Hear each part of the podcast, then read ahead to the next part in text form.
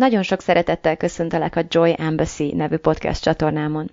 Smith Sandy vagyok, professzionális life coach és mindset mentor, és ezzel a podcasttel abban szeretnék segíteni, hogy kiszabadulj az elméd és a körülményeit fogságából, elkezdj tényleg élni, és te magad is öröm nagy követté válj.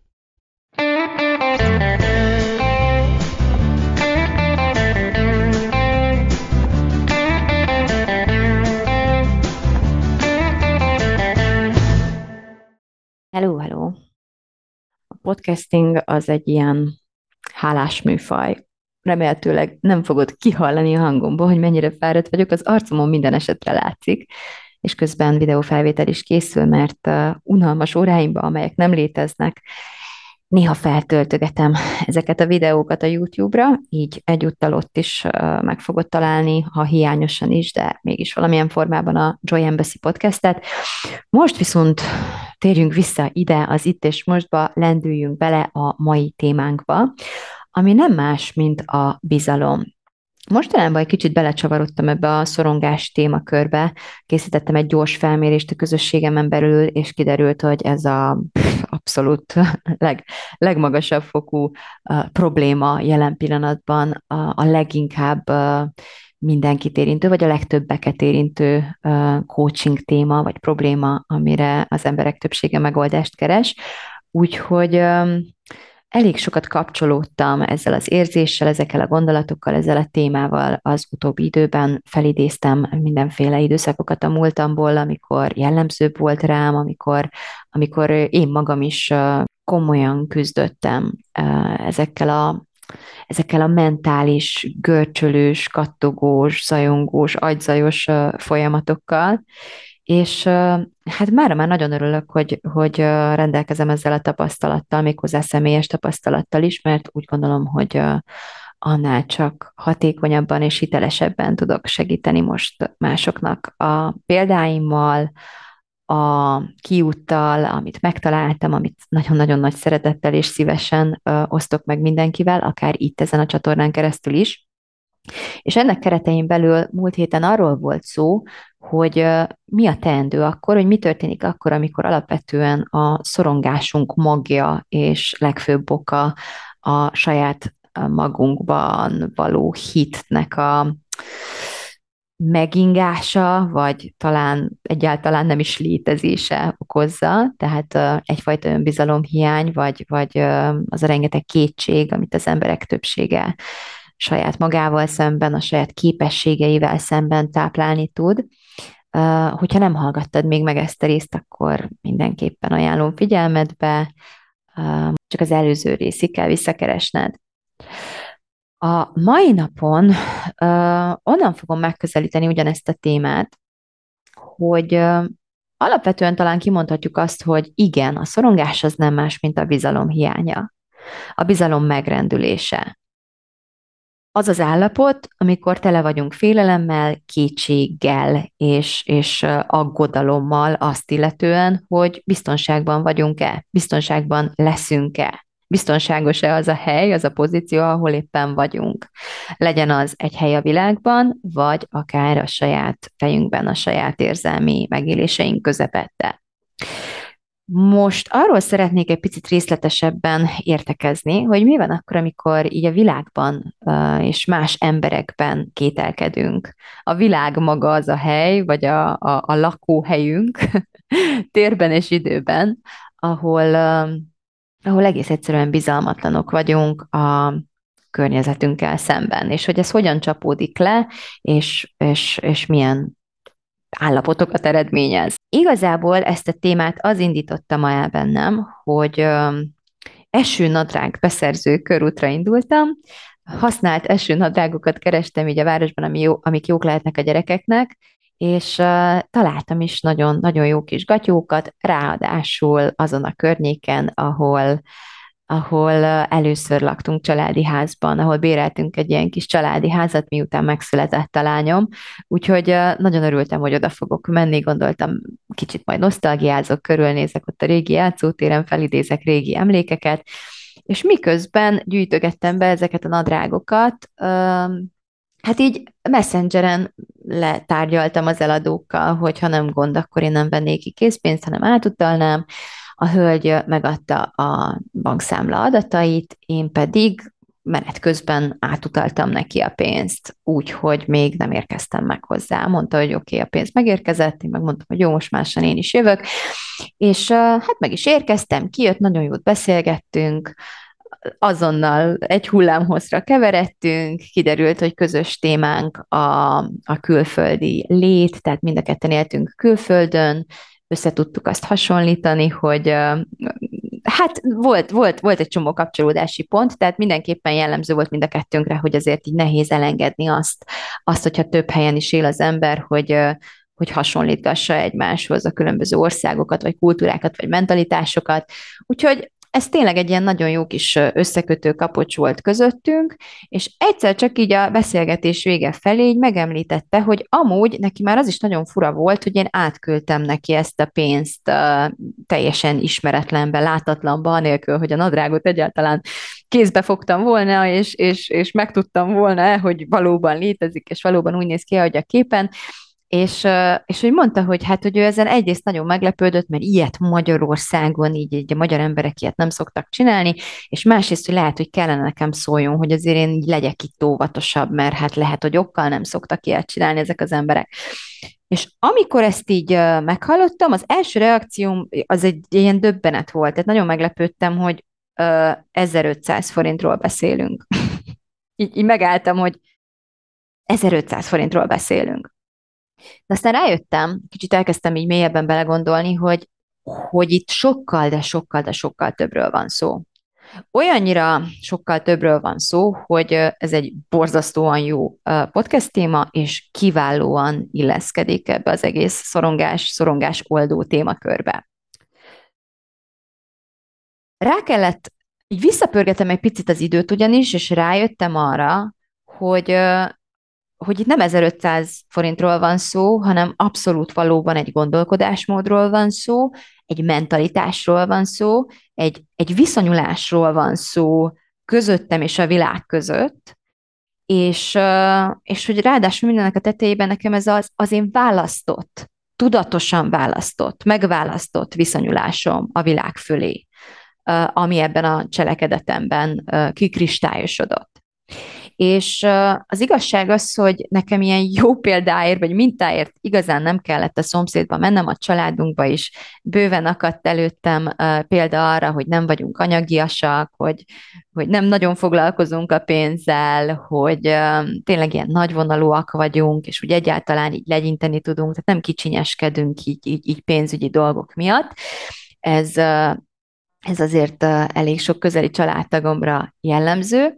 Ugyanakkor nekem voltak nagyon komoly és súlyos uh, mélypontjaim ezt illetően, így a saját személyes történetem során. Az első igazán súlyos ilyen helyzet azt hiszem, hogy Londonban volt. Nem is akkor, még a maga a helyzet nem volt súlyos, de a megélése annak, hogy ott uh, eleve nagyon a minimálbér alatt kerestem tulajdonképpen egy kávézóban, órabérben kerestem, és minden hét végén történt a kifizetés, ugyanakkor a lakbérért is hetente fizettünk. Tehát ott az, hogy igazából tényleg peregnek a percek és a másodpercek, és hogy tényleg minden percem szinte pénzbe kerül, és a, azt az egy percet vagy azzal töltöm, hogy, hogy keresek, így töltöm fel egy picit azt, amit aztán a hétvégén ki kell adnom, vagy éppen fogy, ez egy ilyen nagyon uh, realisztikus megélésnek tűnt akkor. Ez a fajta tudatosság vagy tudatosítás, ez a, ez a versenyfutás az idővel, ez az idő-pénz uh, hajsza tulajdonképpen, vagy, vagy ez, a, ez a fajta gondolatmenet, és ez a fajta egyébként abszolút illúzió. Erről nem ebben a podcastben fogok beszélni, de most mondom így előrejelezve, akármikor is fogok erről beszélni, az idő nem pénz. Ilyen helyzetekben az ember nagyon elhiszi ezt, és hogyha aztán hallja, mert, mert erre programozzuk magunkat, meg egymást, az időpénz, akkor olyan, hú, nagyon igaznak tűnik, de rohadtul nem igaz. Ez egy óriási tévedés, és amikor ebbe az óriási tévedésbe bele vagyunk csavarodva, akkor nyilvánvalóan ezt fogjuk igazolni, és erre fogunk bizonyítékot találni magunk körül, de alapvetően ez egy gondolat, méghozzá egy, egy téves és korlátozó pénzügyi hiedelem. De akárhogy is, akkoriban abszolút ez volt az, ami maximálisan erősödött bennem, és akkor még olyan értelme nem volt nagyon súlyos a helyzet, hogy azért volt valamiféle biztonsági hálóm, úgymond, mert a, az én apukám akkor még életben volt, és rá bármikor számíthattam, de ez az állapot nem tartott nagyon sokáig, ő nagyon váratlanul, nagyon hirtelen meghalt, amikor én 25 éves voltam, pont amikor így terveztem hazaköltözni Londonból, és világ körüli útra indulni a most már férjemmel, és uh, amikor erről a világ körüli útról hazatértünk, akkor döntöttük el, hogy Budapesten fogunk letelepedni. Nagyon nem voltak állások éppen, éppen ez a, az akkori gazdasági válságnak így a vaskos kellős közepébe érkeztünk meg, úgyhogy teljesen lenulláztunk minden tartalékunkat, így a kis világ körüli útunk kapcsán, és azt hiszem, hogy a tulajdonképpeni történelmi mélypontom, legalábbis így a kis személyes történetemben az volt, amikor egy, egy szobát béreltünk a Rákóczi úton, ez volt az első otthonunk itt Budapesten, ez a koszos szoba, és ott nagyon sok lakótársunk volt, és ezekkel a lakótársakkal, ha jól emlékszem, hát nem is tudom, 300 400, valami ilyesmi, pár száz forinton vitatkoztunk, veszekedtünk, be, benyújtottak valami számlát, amit aztán ott valami gáz volt, majd egy gázszámla, vagy valami ilyesmi, és akkor ott tényleg méregettük a, a gázmérőórát, és ott matekoztunk, és sehogy se úgy jött ki, ahogy nekik, és,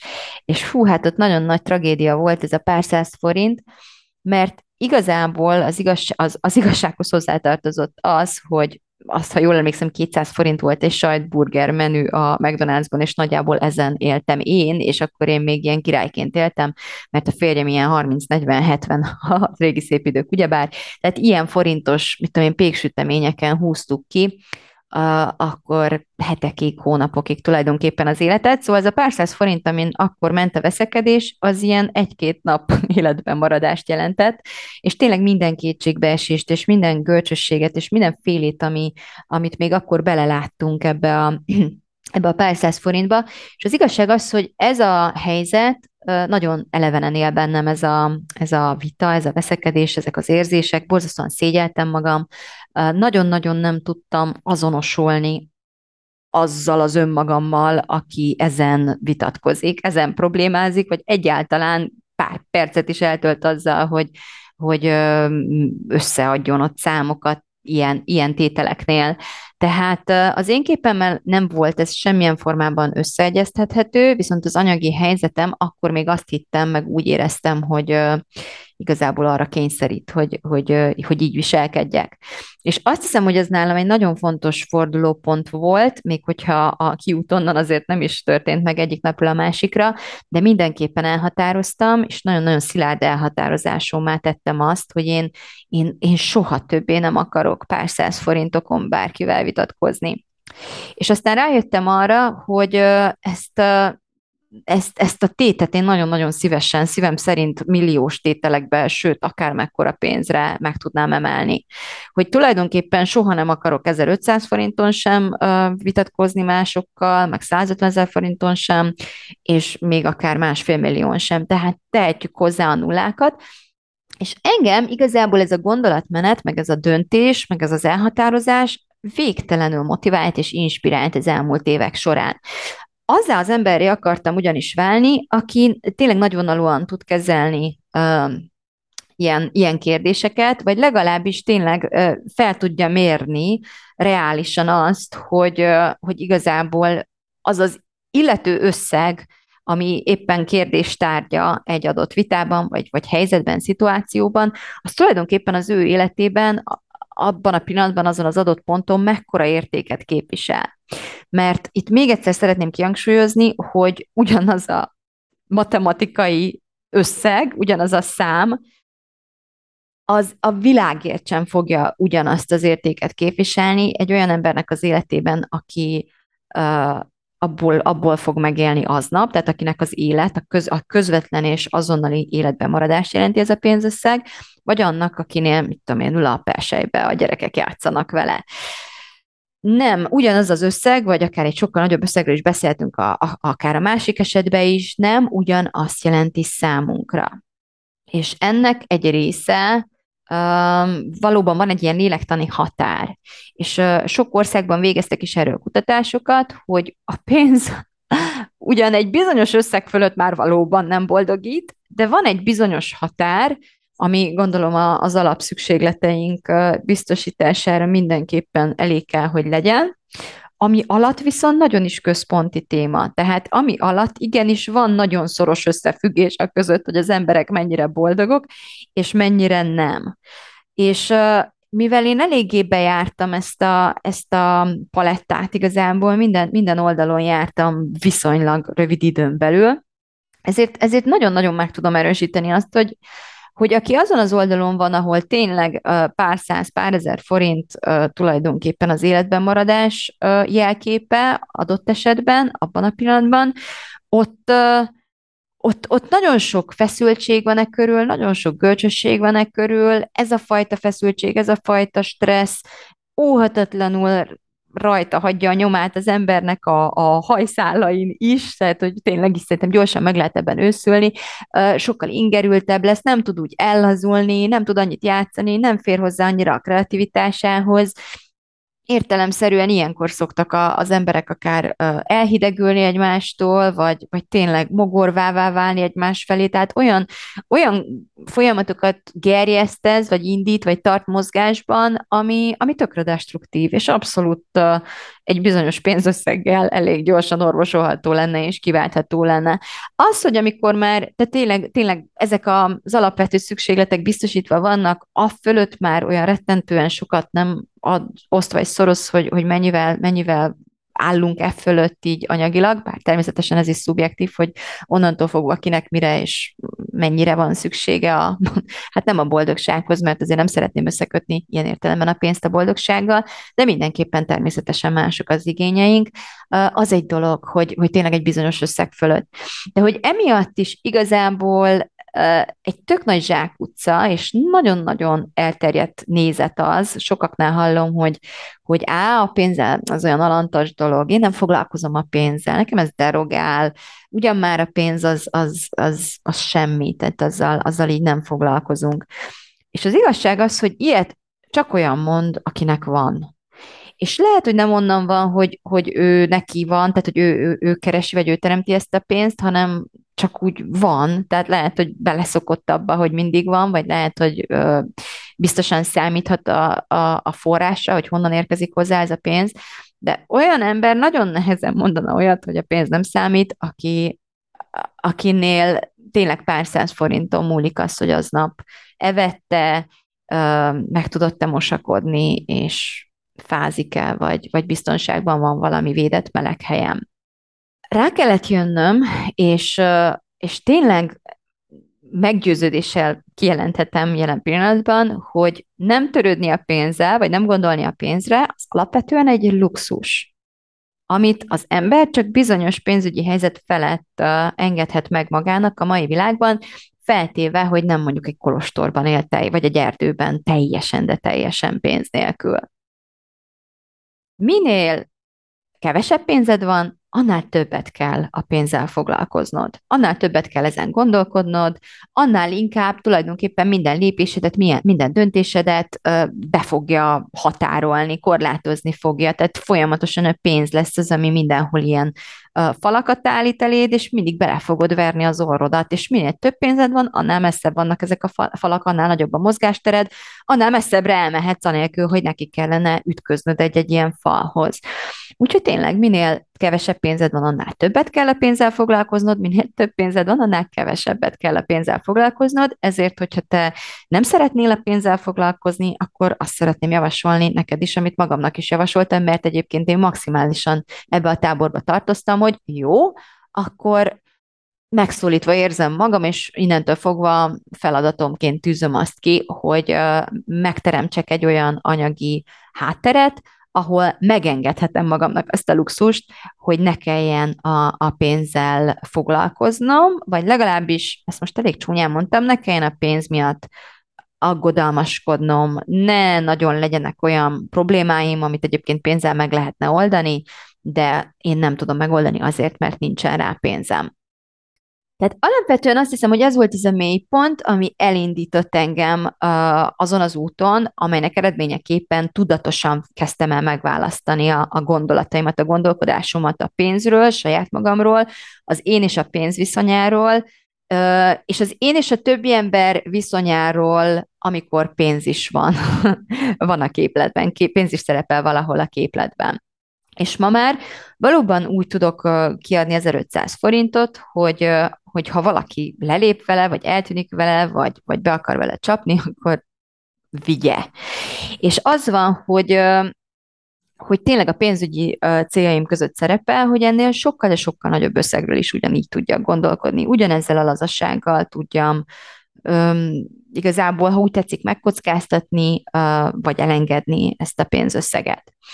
Rengeteg emberrel találkoztam életem során, aki, aki tényleg ezreseken, vagy százezreseken, vagy akár milliós tételeken, tehát mondjuk ingatlanokon, örökségeken képes hosszasan acsarkodni.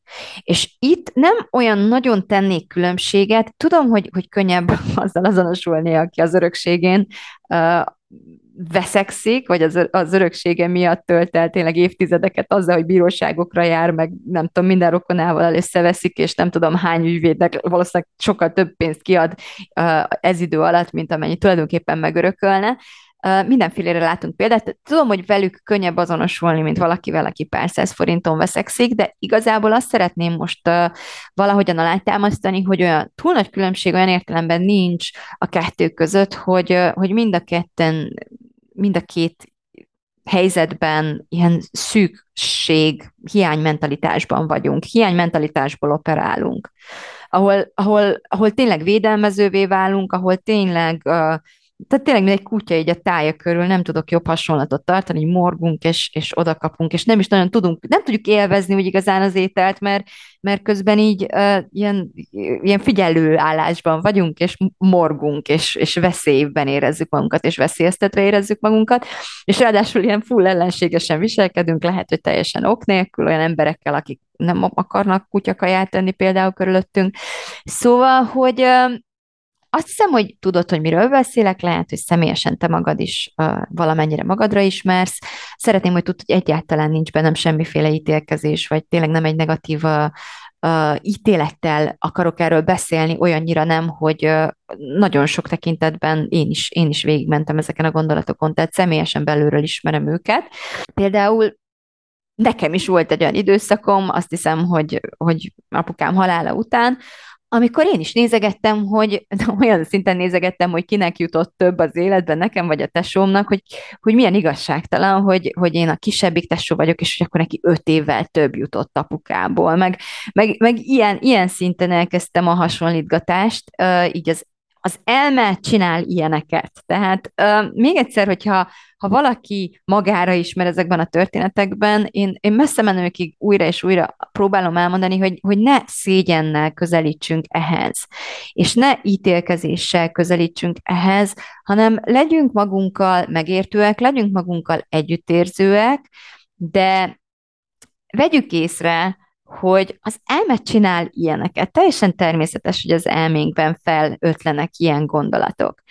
De nem kell velük azonosulnunk, nem muszáj hinnünk ezeknek a gondolatoknak. Meg tudjuk vizsgálni azt, hogy, hogy mit eredményeznek, hová visznek bennünket, és akarjuk-e ezt a megélést, akarjuk ezt a megtapasztalást, akarjuk-e ezt a fajta részvételt, amelyek ezekből a gondolatainkból származnak. Tényleg velem is voltak velem is teltek el hónapok, lehet, hogy évek is akár, amíg abszolút méricskéltem, hogy ki hány bútort kapott, ki mennyi nagyszülői segítséget kapott a gyerekek körül, kinél lett a zongora, meg tehát egy csomó ilyen dolgon, most már azt mondom, hogy hülyességen, és most már azt is mondom, hogy így visszatekintve nem tudom pontosan mennyi időm telt el ezzel, de hogy a legfölöslegesebben eltöltött időm volt, az, azt most meggyőződéssel kijelenthetem.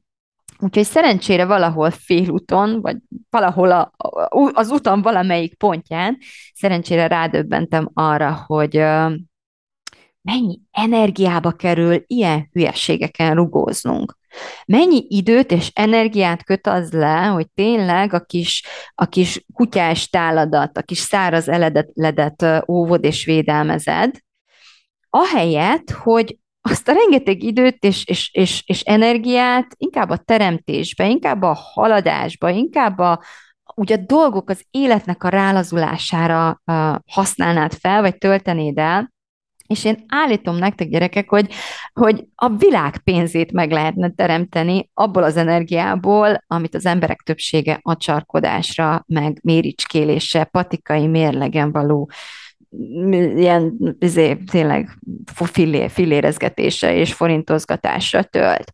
Rengeteg mindent tudnánk adni, beforgatni a nagy közösbe, áramoltatni, felépíteni, felhalmozni akár, hogyha úgy tetszik, annyi mindent játszani, annyi mindent tudnánk csinálni, ami értékes, ami csodálatos, ami jó ez alatt az idő alatt, és ebből az energiából, hogy ha emellé még megtanuljuk egyébként a, a, a pénznek a, az ilyen-olyan fortéjait, mert miért is ne lehetne ezt is megtanulni, mint bármi mást, akkor ez az idő, ez az energia plusz az a tudás, sokkal, de sokkal, de sokkal nagyobb vagyonhoz jutatna bennünket, mint amit ki tudunk perelni a rokonainkból, vagy, vagy nem tudom, év, év, akár generációkon keresztül örökölni tudtunk.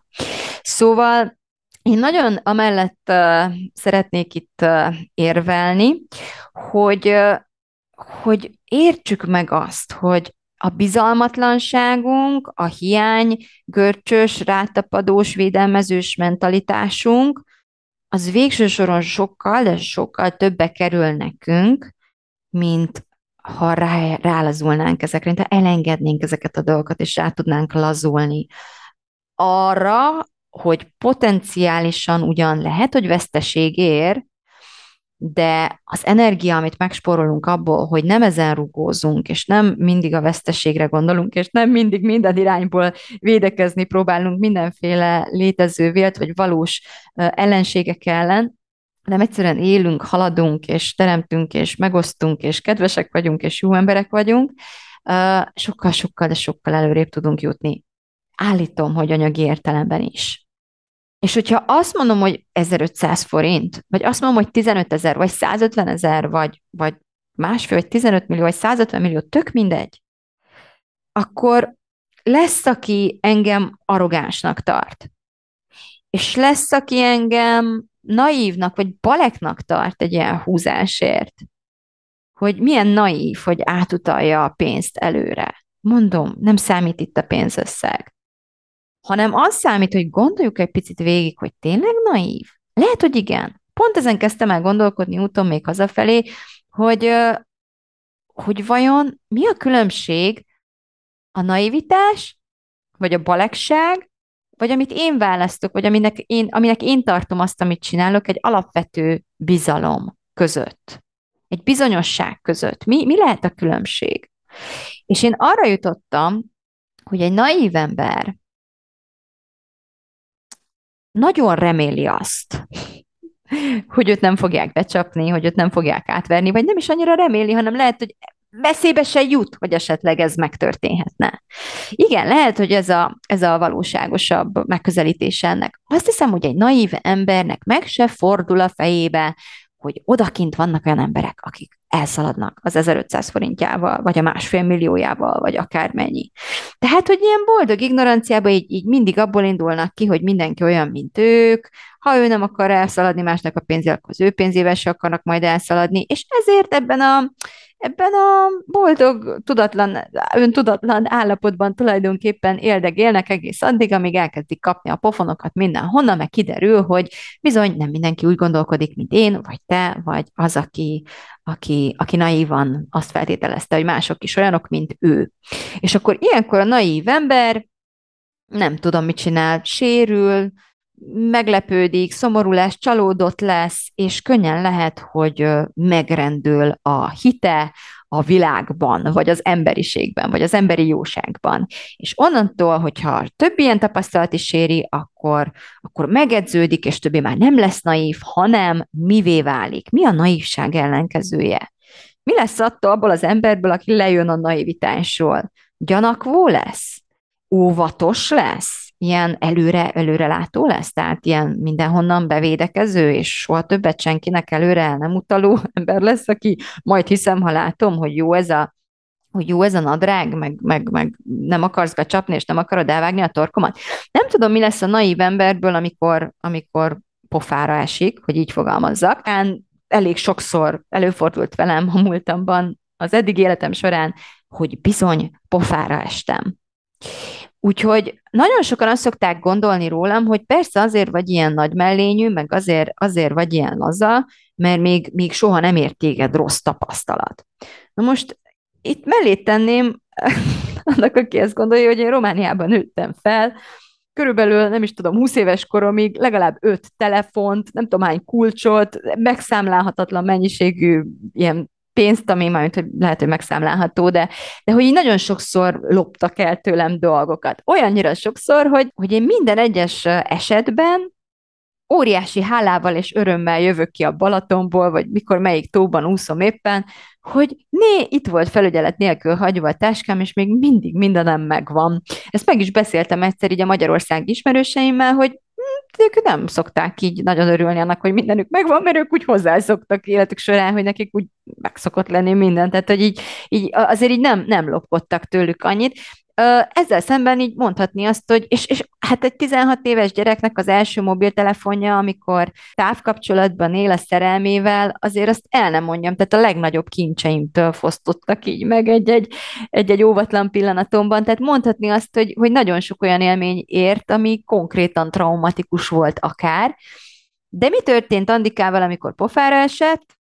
Eldöntötte Andika, hogy a világ egy, egy veszélyes, gonosz hely, ahol az emberek rosszat akarnak, és léptenyomon kirabolnak bennünket, és nagyon óvatosnak le kell lenni, és, és nem szabad bemenni a Balatonba, hanem ott ülsz a 40 fokon, és megrohadt, az meg, mert, mert kell vigyáznod a telefonodra, e, vagy ne vigyél magaddal soha semmit, és, és legyél nagyon óvatos. Mit, mit tanult Andika? Mit tanulnál te ebből?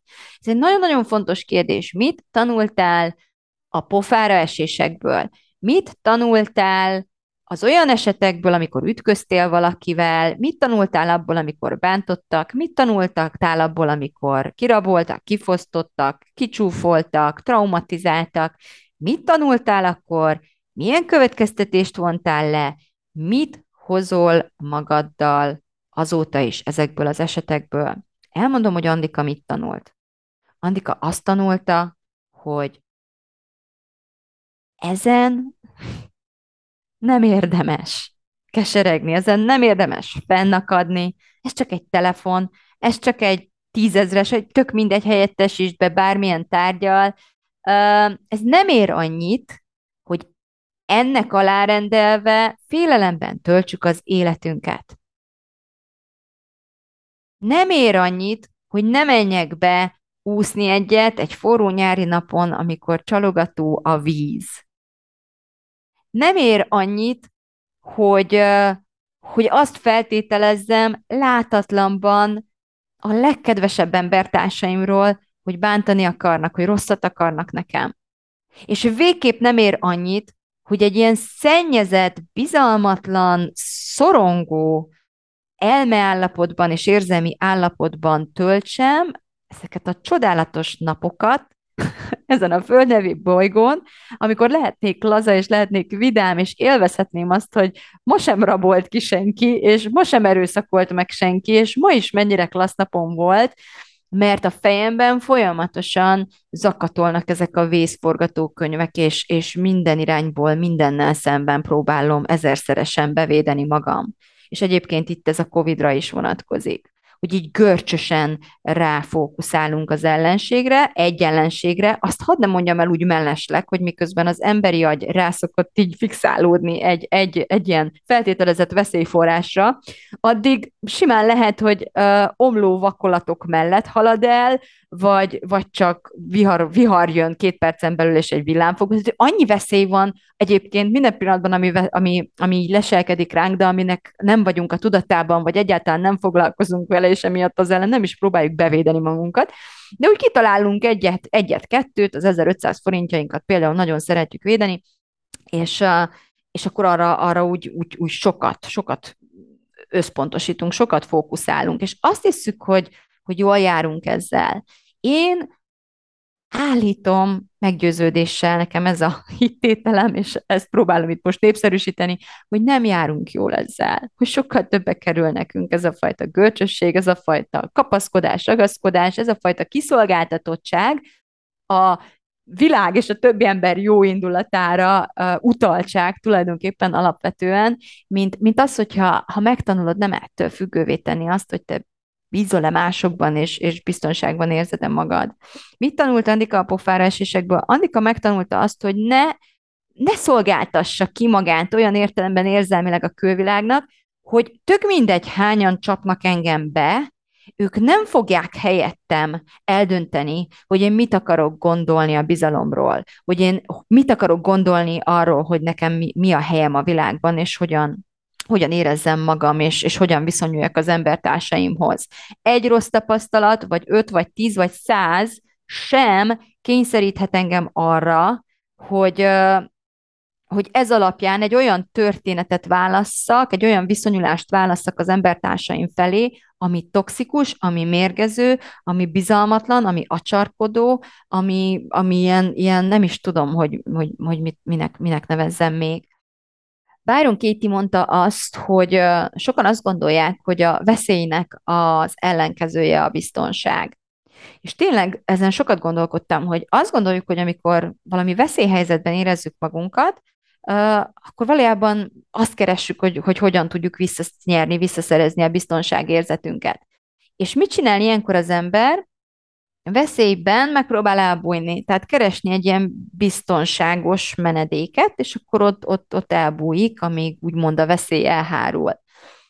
De valójában, zseniális egyébként szerintem ez a metafora Byron Katie-től, itt kiderül, hogy amíg, amíg én biztonságot keresek, tehát amíg próbálom magamat bevédeni minden irányból, mert nem akarom kitenni magam, úgymond a veszélynek, addig, addig folyamatosan a veszélynek a bűvkörében vagyok. Az elmémben a, a veszély az egy állandóan megtapasztalt állapot. A veszély ellenkezője nem a biztonság, hanem a béke. A veszély ellenkezője az az állapot, amikor nem foglalkozol a veszéllyel. Nem védekezel, nem építesz várakat, nem teszel fel egy ötödik rácsot is, meg nem tudom micsodát, hanem, hanem egyszerűen úgy döntesz, hogy nem fogsz félni. És ezt így összegezve azt hiszem elmondható, hogy a, a bizalom között és a naivitás, vagy a balegság között az a nagy különbség, hogy amikor a bizalom állapotában vagyunk, akkor mi nem hisszük azt, hogy rossz dolog nem történhet velünk a világban. Odáig ugyanaz a kettő, hogy, hogy feltételezek, jót feltételezek a másikról, vagy jót feltételezek a világról, vagy legalábbis nem rosszat. Tehát, hogy, hogy, hogy bízom abban, hogy nem fog becsapni, nem fog, nem fog ártani nekem, nem fog bántani. De az a fajta bizalom, amiről én beszélek, és amit én képviselek, az mindvégig tudatában van annak, hogy tévedhet. Mindvégig tisztában van azzal, hogy hogy bár én azt az interpretációt választom, és abból indulok ki, hogy a világ egy jó hely, és az embertársaim kedvesek, a világnak van egy rossz oldala is, egy sötét oldala is, mint ahogy minden egyes embernek van egy sötét oldala is. Az emberek nem jók vagy rosszak, hanem az emberek jók és rosszak. És amikor a bizalmat választjuk, mint mindennapos megélés, és még egyszer kihangsúlyozom, választjuk, nem tanultuk, nem az történik egy, egy bizakodó emberrel, hogy mindig kegyesen bánt vele a sors, és csupa jó dolgot tanult a szüleitől és mindenkitől, és soha senki nem ártott neki, és soha semmilyen negatív tapasztalásban nem volt része, és ezért ilyen bizakodó. Nem. Arról van szó, hogy történt, ami történt, de bármi is történt, ez az ember minden nap úgy kell fel, hogy aznap is a bizalmat választja. És ez a fajta választás egy nagyfokú sebezhetőséggel, és a sebezhetőségnek a maximális felvállalásával jár együtt. mert úgy megyünk ki a világba, hogy hát azért én bízom benne, hogy te nem akarsz nekem ártani, és nem akarsz bántani, de benne van a pakliba, hogy tévedek. És ha tévedek, azt én már most tudom, és meg tudom ígérni magamnak, hogy, hogy akkor is rendben leszek. És itt visszatérnék az előző heti podcastemhez. Itt mondható az ki végső soron, hogy mindenféle bizalom, alapvetően a saját magunkba való bizalom, mert végső soron mindig abba fogok bízni, hogy figyelj, remélem, hogy nem rabolsz, nem fosztasz ki engem, nem fogsz nekem, bán, nem fogsz nekem ártani, nem fogsz engem bántani, de ha mégis, hát akkor így jártam. De mi lesz akkor?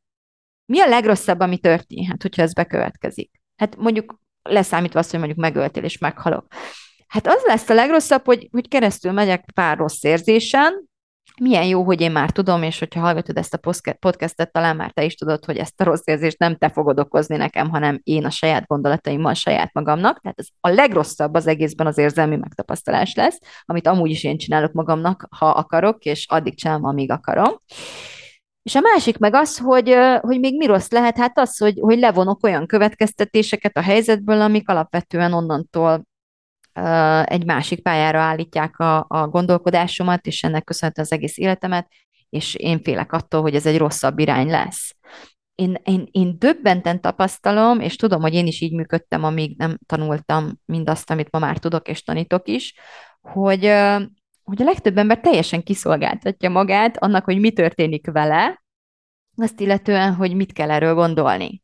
Tényleg azt hiszük, hogyha valami bekövetkezik az, a világban, például megerőszakolnak minket, vagy bántanak minket, akkor kényszerűen és kötelezően le kell vonnunk azt a tapasztalatot, hogy fú, ez, egy, ez a hely nem biztonságos, a férfiak gonoszak, bármit is már, már most is sejtjük, hogy mi lesz, a, mi lesz a következtetés, és hogy az onnantól fogva már egy, egy, egy rossz, rossz világ lesz. Tehát onnantól fogva rossz lesz abban a világban élni, ahol ilyesmi megtörténhet. Basszus gyerekek, aki nem naív, de bizakodó, az tisztában van azzal, hogy ezek a dolgok megtörténhetnek, hiszen meg is történnek nap, mint nap, és hogyha mással megtörténnek, hetnek, vagy megtörténnek, akkor akár velem is megtörténhetnének, nem abban vagyok bizakodó, hogy velem aztán hogy soha nem történhet meg. Ez, ez, ez butaság. Ez, ez, hogy mondjam, egy illúziógyártás. Tehát aki, aki így él, az illúziókba ringatja magát, és ez tényleg valahol komikus, mert ők szoktak csalódni és meglepődni, ha kiderül, hogy Jézusom, embereket néha meg szoktak lopni, vagy ki szoktak fosztani, és úristen, ez velem is megtörténhet. Tehát ez, ez a fajta rácsodálkozás, ez egy ez, na ez a naívság, szóval ez az, ami, ami egy kicsit ilyen gyermeki, és ez az, amiről én nem beszélek, amikor a bizalmat próbálom tanítani. A bizalom nem arról szól, hogy én nem tudtam, hogy velem történhetnek rossz dolgok. A bizalom az, amikor aláírom, hogy ezzel együtt be akarok menni a fesztiválra, Tudjátok, a fesztiváloknak a jegyén is van, van egy ilyen hosszú sor, hogy mennyi minden történhet ott vele, többek között lefényképezhetnek, és a világhálót bejárhatják a te képeid, ha ők úgy akarják, és azzal, hogy te oda be akarsz menni, azzal aláírod, hogy, hogy ezzel, ezzel te rendben vagy, te ezt elfogadod. Hát én így gondolkodom az egész földi létemről, mint egy nagy fesztiválról, ahol belépéskor alá, aláírtam, hogy itt, itt jó buli van, van egy csomó jó koncert, egy csomó csinálnivaló, egy csomó izgalom, egy csomó móka és kacagás, de úgy mellesleg kifosztatnak, kirabolhatnak, a szervezők semmiféle felelősséget nem vállalnak értem, berángathatnak a bokorba, elvághatják a torkomat, és tulajdonképpen adott esetben bármi, bármi, de az ég egyet a világon bármi megtörténhet velem. És én ezt aláírtam. És akár tudsz róla, akár nem, ha itt vagy, dobog a szíved, működik az agyad, az elméd, akkor te is aláírtad és pénztártól való távozás után reklamációt odafent nem nagyon fogadnak el ezért. Viszont a helyzet az, hogy amikor a bizalom állapotát ilyen értelemben megérted, megtanulod, megteremted, ezt választod, akkor egy olyan állapotba kerülsz, és egy olyan megélésben lesz részed, ami azt gondolom, hogy sokkal többet ér 1500 forintnál, vagy akárhogyan akarjuk ezt forintosítani, ez a fajta a részvétel, ez mindenkire kihat, ez áradni fog belőled. Te csak nyersz ezzel, tehát egy, egy, egy, egy gonosz világból egyszer csak egy mesevilágba kerülsz, az érzelmi megélésed sokkal pozitívabb lesz, a bizakodásod, a szorongásod csökkentni fog, a, a részvételed, ki fogsz nyúlni másokhoz, másokért, meg fogod hallani, amit mondanak neked, nyitott leszel, egyszerűen bizalmat adsz. Bizalmat adsz másoknak, és ezért sokkal, de sokkal több bizalmat is fogsz kapni. Bizalmat fogsz árasztani magadból. És amit adunk, azt kapunk is. És amiben hiszünk, arra fogunk bizonyítékot gyűjteni a világban. Ezt nagyon sokszor elmondom. Ha én abban hiszek, hogy alapvetően a világ egy jó hely, és az emberek kedvesek, előfordulhat, hogy néha az ellenkezőjét tapasztalom, de már csak azért is minimális arányban, mert az agyam ezt szinte észre sem veszi. Sokkal nagyobb súlyjal és arányban fogja látni a jót és a kicsit, és tényleg az agy így működik. Nézz, utána ezt úgy hívják, hogy megerősítési torzítása történik is, is rossz, az agy azt valamennyire el fogja maszatolni, vagy lejjebb fogja egy csillapítani fogja, úgy el fogja venni az élét, mert kognitív diszonanciát okozna elfogadni azt, hogy hú, lehet, hogy a világ mégiscsak egy szarhely, és az emberek gonoszak? Nem, nem. Megint súlyozni fog, megint millió példát fog mutatni arra, hogy nem, nem kedvesek, és amikor mégsem olyan kedvesek, akkor azt vagy teljesen figyelmen kívül hagyjuk, vagy, vagy elkezdjük, tehát ugye el, eltörölgetjük, elmaszatolgatjuk egy kicsit. És bármiben hiszel, amíg emberi agyad van, az így fog működni. Mindent, amiben hiszel, erősíteni akar, és az ellenkezőjét pedig vagy ignorálja, vagy elmaszatolja. Megerősítési torzítás. Mit akarsz megerősíteni magadban? Milyen hitet, milyen nézetet, milyen részvételt, milyen álláspontot szeretnél választani, erősíteni magadban, mire akarsz bizonyítékot gyűjteni és kapni a világban? Én arra, hogy a világ egy jó hely, és élni egy oltárió buli, és az emberek kedvesek. És minél inkább hiszek ebben, és minél inkább automatikussá válik ez számomra, annál kevésbé szorongok, annál lazább leszek, annál bizakodóbb leszek, és ismétlem nem azért, mert nem bánthatnak, hanem azért, mert ha bántanak is, azzal is rendben vagyok. Tudom, hogy az sem a világ vége. És ettől bőségtudatban vagyok, és folyamatos áramlásban vagyok. És haladok, basszus. Ettől már lehet haladni és bele lehet vágni dolgokba. Hittel, bizakodással. És, és nem ragaszkodunk görcsösen egyfajta kimenetelhez, mert rettegünk az összes többitől, vagy rettegünk attól, hogy az a kimenetel nem lesz a miénk. Sokkal könnyebb elengedni, sokkal könnyebb nem ragaszkodni ebben az állapotban. És sokkal, de sokkal könnyebben és gyorsabban hozunk döntéseket én mindig, mindig jót derülök azon, amikor látom, hogy hány ember kattint arra, hogy szeretné megvásárolni a kitalálom, megcsinálom programot, és aztán mennyit gondolkodnak ezen az emberek. És szok, néha szoktak e-mailt is küldeni, és elmondják nekem, hogy, hogy mi, mi aggasztja őket, hogy mi miatt hezitálnak. És toporognak, és tudom, nem, az, nem a programomról van szó, akkor jöttök, amikor akartok, és ha nem jöttök soha, nekem az is teljesen rendben van de tudom, hogy aki ennyit toporog, mielőtt belép egy ilyen programba, az ugyanannyit toporog tulajdonképpen bármilyen döntés előtt, mert fél attól, hogy rossz döntést hoz, fél attól, hogy van rossz döntés, van jó döntés, fél attól, hogy nem olyan lesz a kimenetel, és csak olyan, és pontosan olyan, amilyet, amilyet remélne, vagy vágyna, vagy nem is tudom, hogy, hogy, hogy hogyan fogalmazzam ezt. Hezitál, gondolkodik azon, hogy ez most jó lesz nekem, vagy nem lesz jó nekem, ezzel szemben én úgy adtam ki 5,5 millió forintot, 18 ezer dollárt a, a képzésemre, hogy én eldöntöttem, hogy nekem ez jó lesz. És utána százszázalékos felelősséget vállaltam azért, hogy nekem ez jó legyen. Hogy jóvá tegyem. És mindenhez így állok hozzá a világban, és mindenbe így lépek bele, és ennek az lesz az eredménye, hogy gyorsan hozok döntéseket, és haladok és a, az esetek túlnyomó többségében, mivel mindent megteszek azért, hogy jó legyen, ha már eldöntöttem, hogy jó lesz, akkor jó is lesz. És ezzel szemben előfordul, hogy szívok, meg előfordul, hogy, hogy nem érzem valahol jó magam, és tersz, velem is előfordul mindenféle, az én életemben is vannak természetesen rossz dolgok, de ilyenkor nem ragadok bele. Ilyenkor tovább lépek, ilyenkor egyszerűen csak megyek tovább. És nem ragadok bele a szarba, vagy ami még rosszabb, amit a legtöbb emberen látok, már a döntés előtt. Nekem mindig meg fog érni 1500 forintot az, hogy hiszek az emberekben. És remélem, hogy sikerült annyit érvelnem emellett, hogy miután ezt meghallgattad, mostantól neked is. Köszönöm a figyelmedet, hogyha tetszik ez a podcast neked, én nagyon hálás lennék, hogyha írnál egy visszajelzést, vagy lájkolnád, akármilyen fórumon is találkozol vele, és hogyha egy át, átadnád, megosztanád másokkal, mert bevallom egy kis rásegítés a, az organikus terjesztésére ennek a podcastnek igazán, igazán rám férne, tehát nagyon sokat tudnál tenni, tenni értem, és talán azokért is, akik, akik számára új ez a fajta gondolkodás, vagy, vagy kapnának olyan eszközöket, amelyek sokat segítenének nekik. Tudom, hogy uh, vannak ilyen emberek odakint, és, és nagyon hálás vagyok neked, vagy leszek neked, hogyha segítesz eljuttatni hozzájuk ezeket a tartalmakat. Nagyon szépen köszönöm. Szép napot kívánok, szia!